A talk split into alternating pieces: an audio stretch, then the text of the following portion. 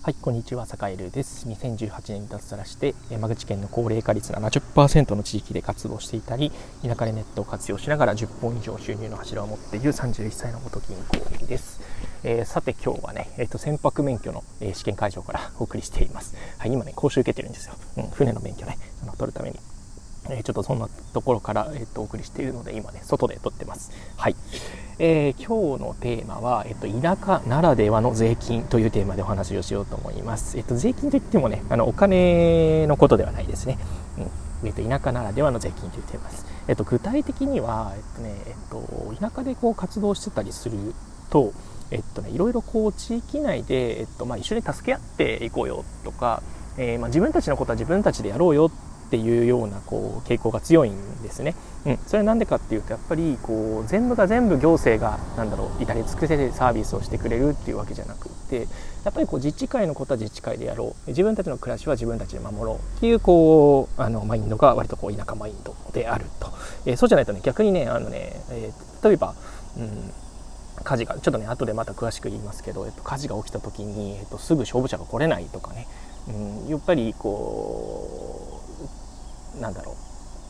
不便なところほどやっぱり自分たちのことは自分たちある程度できないとそもそも何か危機が訪れた時にねあの大変だっていうことがあるんですよね。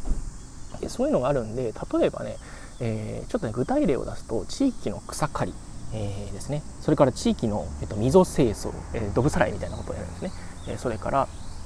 あとは消防団、うん、それから、えっと、地域のお祭りですね。うん、みたいなことが、えっと、なんていうか行事事としてあったりするんですけど、まあ、結論から言うとねそういうのに出た方がいいですよっていうお話を、えー、して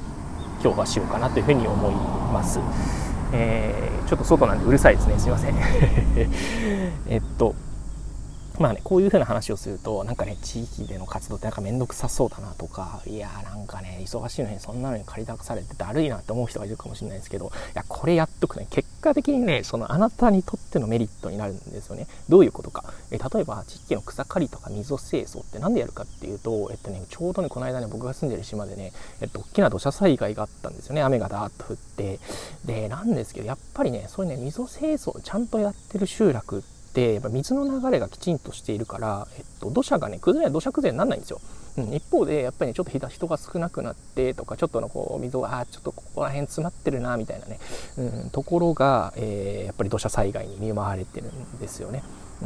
すごい大事なんですよね草刈りをやっぱこまめにやったりだとか、えっと、溝清掃をやったりだとかっていうのは大事ででねこれもねあの正直、ね、年1回、まあ、多くても2回とそんな感じなんですよね。でしかもね午前中の3時間だけみたいな感じ。朝早く7時から10時ぐらいまでみたいな感じだったりするんでまあ面倒くさいなって感じるかもしれないですけどもともとね家賃も安いし、えー、なんだろう、ね、地域の人と仲良くさせてもらってたらね普段からこういろんな交流が生まれて例えばうん。例えば坂井の場合なんかねいつも野菜もらえたりだとかあとはそれこそ船舶免許取りに行きますって言ったらね船やるよみたいな話をもらったりとかね、うん、なんか空き家やるよみたいな話が出たりとかね。やっぱりそういう関係が築けるのってやっぱり普段からこうなんだろうな地域で何かあった時のためにこう関係はやっぱり築いてる、えっと、お互いに助け合うんだっていうこう意識を持ってつながっているからこそそういうことが生まれるわけで。なんでねあの、税金とは言いつつ、えっと、なんというかね、やっぱ結果的になんかこう自分のためになんかね、やっといた方がいいですよっていうのが、えー、なんていうか、こう草刈りとか溝清掃だったりしますね。あとね、地域のお祭りとかね、消防団とかもまあ同じような文脈で、えっと、やっぱりね、地域でこう、例えば、例えば火事が起きた時とか、えー、誰かが倒れた時とか、えー、はたまたね、自分が倒れるかもしれないですよね。自分が倒れるかもしれないし、自分の家が火事になるかもしれない。うんその時に、なんだろう、うん、近くに消防車があるからいいでしょうとかね、そういう感じじゃないんですよね。やっぱり困った時に、やっぱ近所のおっちゃんおばちゃんがね、こうね、レスキューに駆けつけてくれるっていうのはやっぱり、ね、結構強いんですよね。うん。それこそなんだろう、島で40日間のね、あの断水が2018年にあったりしたんですけど、これね、首都で直下型地震とか来てね、あの、例えばね、東京で断水しました、40日間断水しました、ね、なんてなったらね、もうね、多分ね、めちゃくちゃ大変なんですよね。めちゃくちゃ大変なんだけど、例えばね、田舎だともうね、その辺に井戸があって、え集落の中でこう大きな井戸を使ってたりすると、そこからね、井戸、水を使わせてもらえたりだとか、うん、えー、まあ、それこそね、なんだろう、あと土砂崩れでなんだろう、えっと、ちょっとね、こう道路が寸断されたり、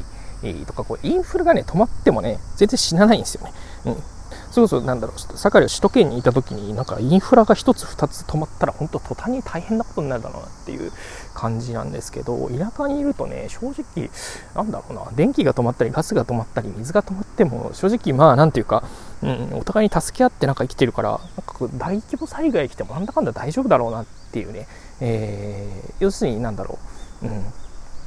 そういうこうコミュニティの力が強い生活力が強いってすごく大事だなというふうに思っているのでなんていうかやっぱりそういうねコミュニティの力を強めるのにやっぱりこう田舎でのお祭りにねちょっとこう出るとかお祭りのねに出るだけじゃなくてこうお祭りの準備からちょっとね参加してみるとかねするとなんだろうこれもね結果的にねそのね出た本人にねいいことがあるんですよね。うん、あの時なんかいろいろやってくれたなみたいな感じでねやってくれてなんか助かったよみたいな感じでね結果的にねめっちゃね倍ぐらいになって帰ってくるんですよね。うん、これはねやっぱりいいとこですね田舎のね。うん、めんどくさいって思うかもしれないですけど結果的に自分にいい思い自分でいい思いできるからね。うん、ほんとなんか、うん、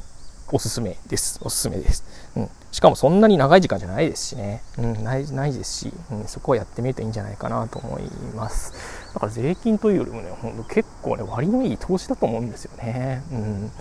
うん。なんでちょっとね、これから田舎に行きたいとか、田舎暮らしを、えっと、始めたばかりみたいな人はちょっと参考にしてみてもらえたりすると、えー、嬉しいなというふうに思います。今日は、えっと、田舎ならではの税金というテーマでお話ししました。えっと、それではまた。